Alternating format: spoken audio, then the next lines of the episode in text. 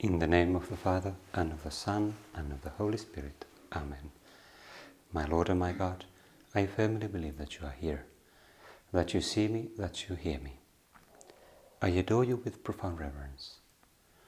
I ask you for pardon of my sins and for grace to make this time of prayer fruitful. My Mother Immaculate, Saint Joseph, my Father and Lord, my guardian angel, intercede for me. We have begun our prayer saying, I adore you, my God. I firmly believe that you, you're here, that you see me, and that you hear me. And I adore your presence. I show you adoration. Adoration is one of the fundamental attitudes of the creature, the spiritual creature, the human being before God, God Almighty, God Infinite, God our Creator, God our Savior, Jesus Christ. And certainly, one of the key characteristics of the Christian faith and the Judeo Christian faith is liturgy, adoration of God in uh, liturgical celebration. Um, I've been lately reading a lot of Old Testament and uh, the, the books of Moses, and I've, uh, it has really struck me reading it calmly and with attention, like from beginning to end, how often, how constant it is this emphasis on the liturgy, the value of treating God as God, adoring God, really acknowledging His sovereignty, acknowledging His divinity. But what does it mean in practice? What does it mean to adore God and adore His, um, acknowledge His divinity? To treat Him, to give all the glory to Him that is His due, uh, to give all the glory to Him, to give Him, we can put it in two ways all the glory to Him, and to Him all the glory that I'm able to reflect or to give, to show Him. Um, what does it mean in practice? What should I do? It can mean going to church, of course, obviously. It can mean uh, attending Holy Mass or other liturgical celebrations. It can mean praying, like here in this beautiful oratory, coming here kneeling down. All of those things are certainly part of it. But does it mean that we should always be in Mass all day? I remember once hearing of someone who, he, when he would travel, he and his wife, they would go to, for example, four Masses a day. it was completely, quite absurd. I don't know, I'm, I'm, sure they had good intention, but uh, it was just very strange. They would go from one church to another. Well, does it mean we should be constantly in Mass? Not necessarily. Um, not necessarily for a number of reasons, of course. That's, that's not the vocation of most of us. There are some few who have that calling from God to spend, for example, a, a, long time of the day in prayer, but that's not for most of us. The Holy Mass and the kind of offering to God, everything can be extended to the whole day also in other ways when we are working, when we're studying, when we are uh, having good time with others. All of that can be offered through the Mass to God as part of Christ's uh, offering to the Father. But I wanted to take our attention, lead our attention to one specific text of the Bible, which is chapter 25 of Matthew. And this is a famous text. There's this uh, description of the coming of Christ, coming of the Son of Man in his glory, and all the angels with him, and he will sit on his glorious throne. Before him will be gathered all the nations, and he will separate them one from another, as a shepherd separates the sheep from the goats. And he will place the sheep at his right hand, but the goats at the left. And we know it's kind of a description of the final judgment.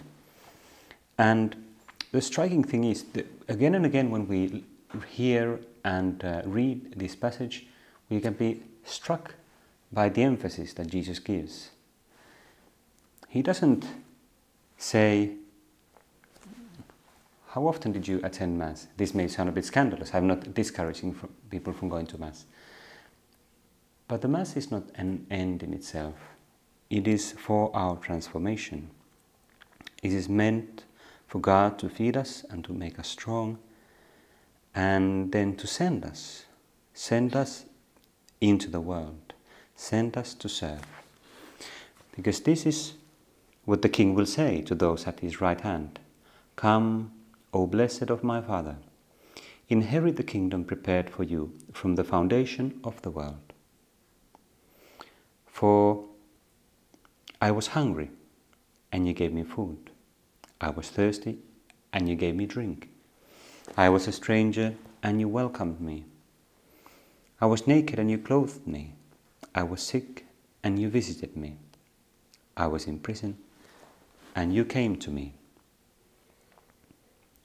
Then the righteous will answer him Lord, when did we see you hungry and feed you? or thirsty and give you drink? When, when did we see you a stranger and welcome you, or naked and clothe you? And when did we see you sick or in prison and visit you? And the king will answer them, Truly I say to you, as you did it to one of the least of these my brethren, you did it to me. And then Jesus continues, putting the same image, the same parable, to the other group. Depart from me, you cursed, into the eternal fire prepared for the devil and his angels. For I was hungry, and you gave me no food. I was thirsty, and you gave me no drink. And I was a stranger, and you did not welcome me. Naked, naked, and you did not clothe me. Sick and in prison, and you did not visit me. And then again they will answer, Lord, when did we see you hungry or thirsty, or a stranger, or naked, or sick, or in prison, and did not minister to you? Then he will answer them, Truly I say to you, as you didn't, did it not to one of the least of these, you did it not to me. And I don't know about you, but certainly it happens to me every time when I read or listen to these words of our Lord, they, they strike me. They're powerful. They're challenging. And I'm sure Jesus, who is with us here in this moment of prayer, I'm sure Jesus meant it to be like that. He wanted to challenge us. Those words are very strong, very encouraging, and at the same time very Yes, very strong, very almost harsh.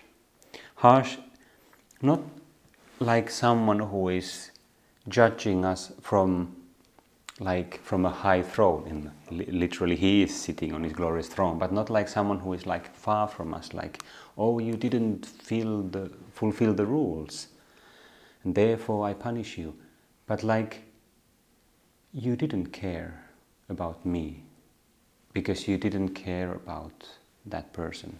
You were not attentive, you were just thinking about yourself. And how often has it happened to us that when we when we hear these words, situations come to our minds. Again, I don't know about you, but certainly in my case, situations come to my mind. Yes. How often I have been neglectful, gone past a person who maybe I couldn't do much of anything to help that person, but still I didn't I, I was I didn't uh, look for that encounter because I was in a hurry. I was I had more important things to do.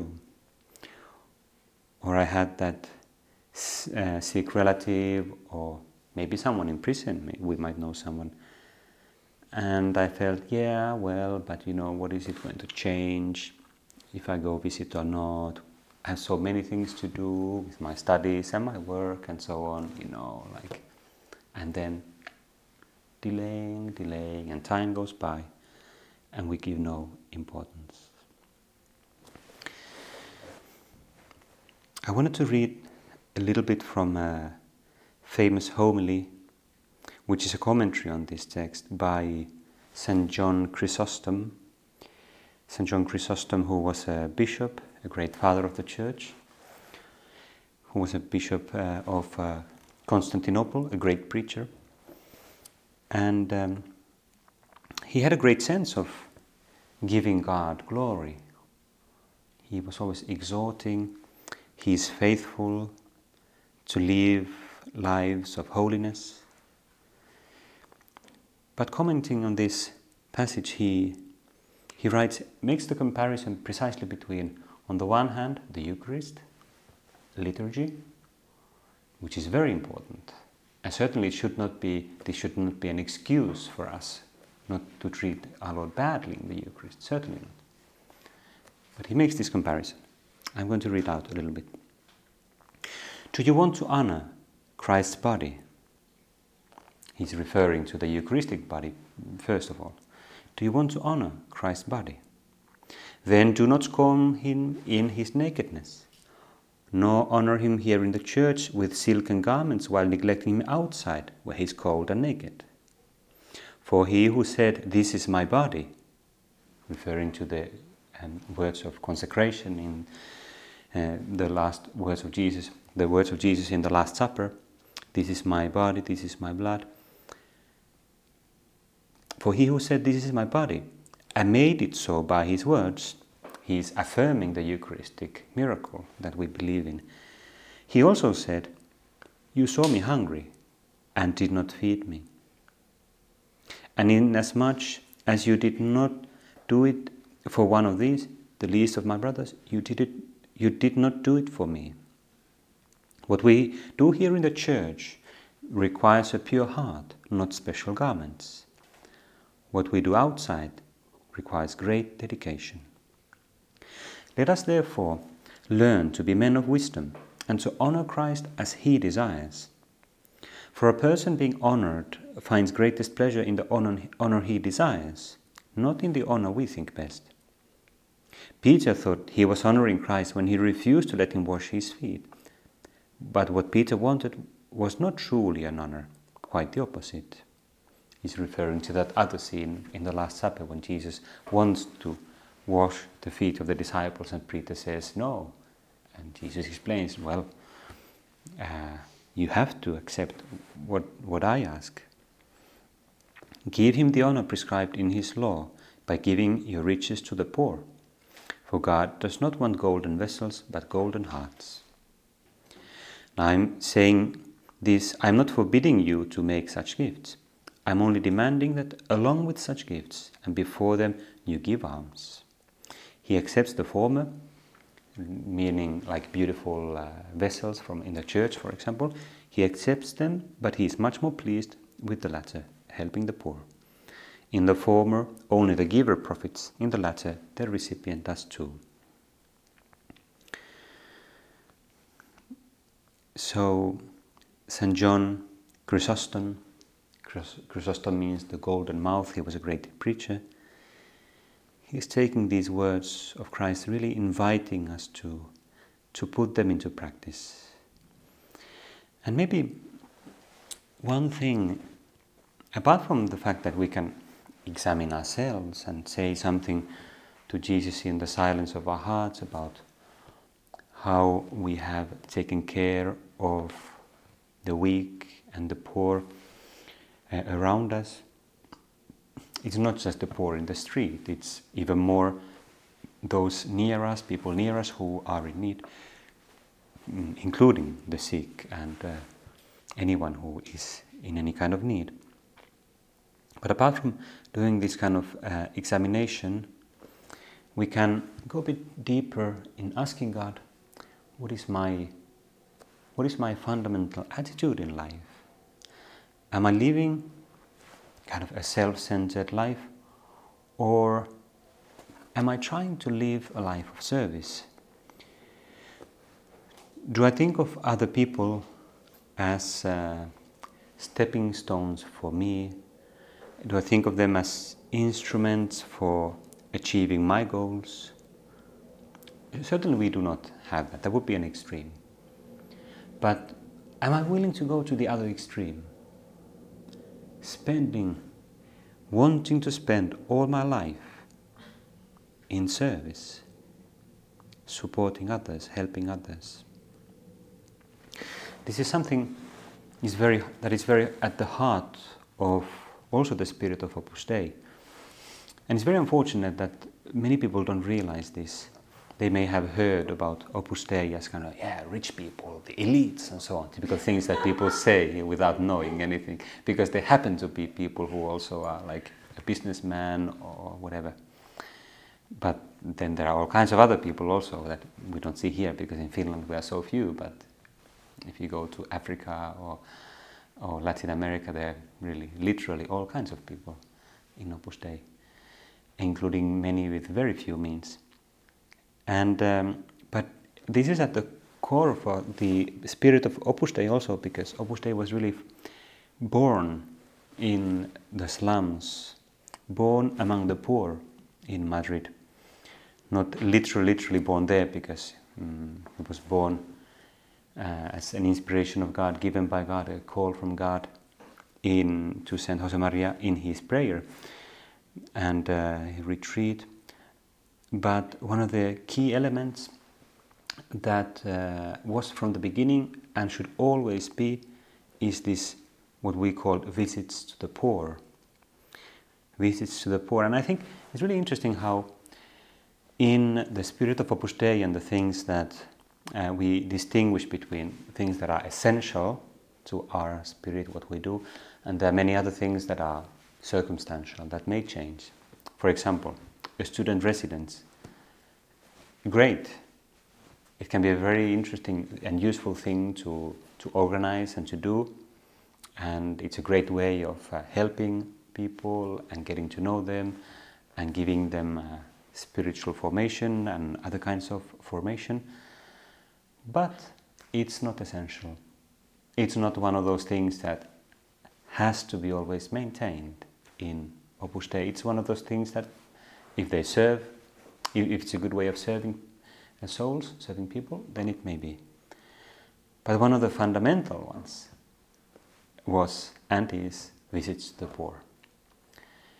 Visits to the poor, which means not um, resolving great social problems because we don't normally have means for that.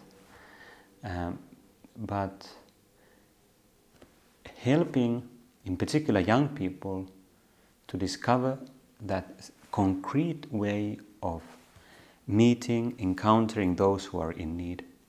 It's not necessarily people who are literally poor financially, because in Finland it can be difficult to find them, but it can be, for example, visiting the sick, visiting the elderly who maybe are alone in their homes, visiting uh, uh, handicapped or disabled people, visiting hospitals, whatever.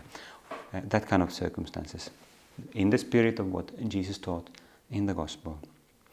To learn this attitude of the heart, altruism, doing good to others not simply to resolve their problems, but, but having that encounter face to face, meeting that person, being another human being to that person who often, the poor in particular, they often receive help and support uh, in the form of uh, someone gives them money or the state gives them money to their account, and that's all. But there's no human relationship, there's no encounter there is not that touch of really someone, another human being who cares. I remember my own experience many years ago when uh, I first got in touch with Opus Dei, and it was uh, quite striking because I wasn't a Catholic yet, I wasn't a Christian at all. I was just curious and interested, and uh, then uh, I started having kind of classes of catechism, Christian doctrine, and uh, one of the first things I can't remember for sure, but maybe two or three weeks after I got in touch, there was someone who said, uh, "Could you join me and we'll make a visit to this uh, elderly people's home, kind of this asylum for for old people?" And uh, I said, well, "Yeah, why not?" I didn't really understand why and what was the purpose, and said, we, we, "Well, we'll go there and we'll take a guitar and we'll sing something." I didn't play much guitar, nor did he greatly. we were not great singers either, but somehow we managed. Actually, it was really funny because I, I first I felt so embarrassed doing something like that, going there because I was, what are we doing? This is so strange, and who does something like that, going there? But and we went to Espoo in some whatever place in Espoon Keskus Palvelutalo, and um, but then we went in and we explained something and he had gone before to the same place, and then the caretaker he or she gathered some old people there in that living room. And we started playing something like uh, Väinö, Väinö, missä Väinö or I Karjalainen or Sankarit were the typical easy songs that we could sing. And it went really well. And actually, the, the the people there got so excited that they put around a hat with so, so it wasn't we giving them money, but they were giving money to us like we were, we were the beggars. But the, what I wanted to really say was, was that when we left, I remember so clearly my own feeling, my own experience. When going back on the train, back to the city center, I was just so happy I was just beaming with joy. I was like, wow, that was amazing. Like, uh, it was a transformative experience for me. We did it another time, sometime later, and uh, but I had never done something like that. You know, I'd never done anything for anyone, like you know, in that sense, someone strange, someone whom I didn't know, someone who it was just purely for the sake of doing something good. And that is, that is the spirit of the gospel. It's one of those consequences, one of those dimensions of this transformation that God wants to do in us, that we come out of ourselves, that we learn concretely, not just as an ideal, not just as kind of nice thoughts, but really with concrete things come out of ourselves and become more attentive to because that is becoming more, ultimately more like God and thinking more like God thinks. He is thinking about others. He's caring for others. He created the world for us, for others, not for himself. He's always thinking about others. There's this beautiful text in the Old Testament also later. Mm, it's quite a long one, but I wanted to cite something from here. It's second letter to the Corinthians in chapters um, 8 and 9, St. Paul talks to the Corinthians about this collection for the poor. It's a feature of many letters of him where he talks about this collection for the poor in Jerusalem, because in Jerusalem at that time the Christians were suffering quite a lot. So he is constantly going around like asking for support.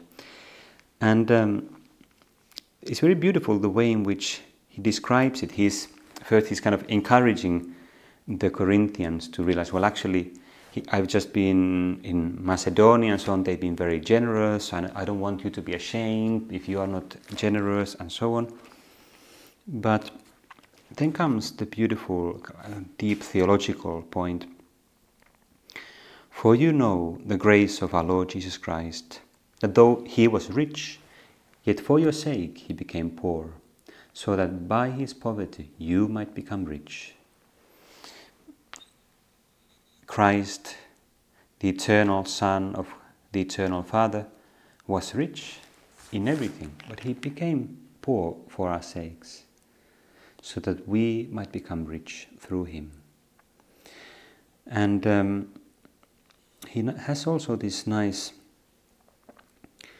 expression here towards the end of this uh, section, he says, just a moment, he who, uh, yes, God is, sorry, it's a bit earlier, yes, here.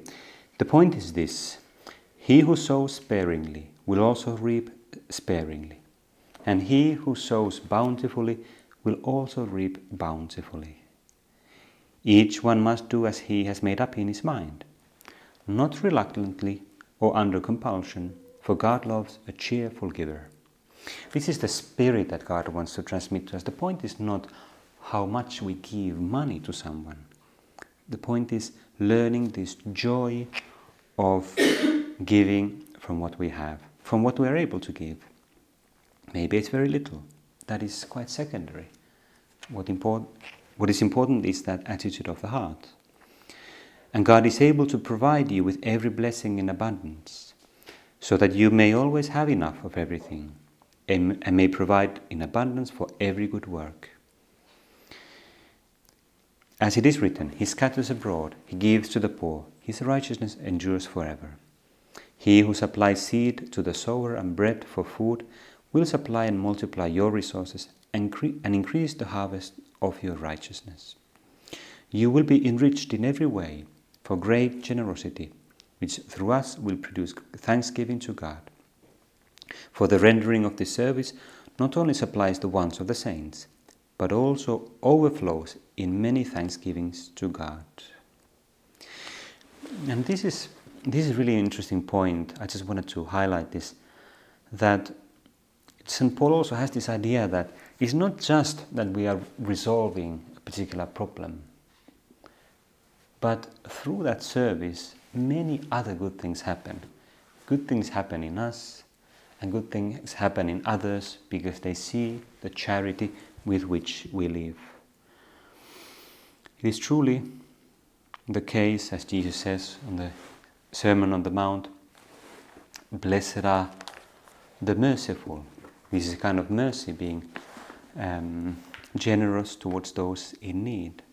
How easy it would be uh, to excuse ourselves with all kinds of excuses or saying that, well, I have so many needs myself, or that person, it's it's his fault anyway, he has not taken care of himself, whatever. That kind of excuses could easily come. And maybe they would be true. Nevertheless, God is also merciful and generous towards us, even though we are completely, we are perfectly sometimes at fault and having problems of ourselves, of our own. Well, let's finish our prayer, turning also to the Blessed Virgin Mary to teach us this attitude. She, if we imagine her like in the little village where she lived and was a mother of uh, Christ, well, she had very little to give to anyone. She was a very simple, um, economically quite poor uh, woman, ordinary. But how she would look around, how she would be attentive to the old people in that town or to the sick, and seeing people maybe in the streets or in, in nearby houses, she would go and visit and attend to them with this generosity of her heart. I give you thanks, my God, for the good resolutions, affections, and inspirations which you have communicated to me in this time of prayer. I ask you for help to put them into effect. My Mother Immaculate, Saint Joseph, my Father and Lord, my guardian angel, intercede for me.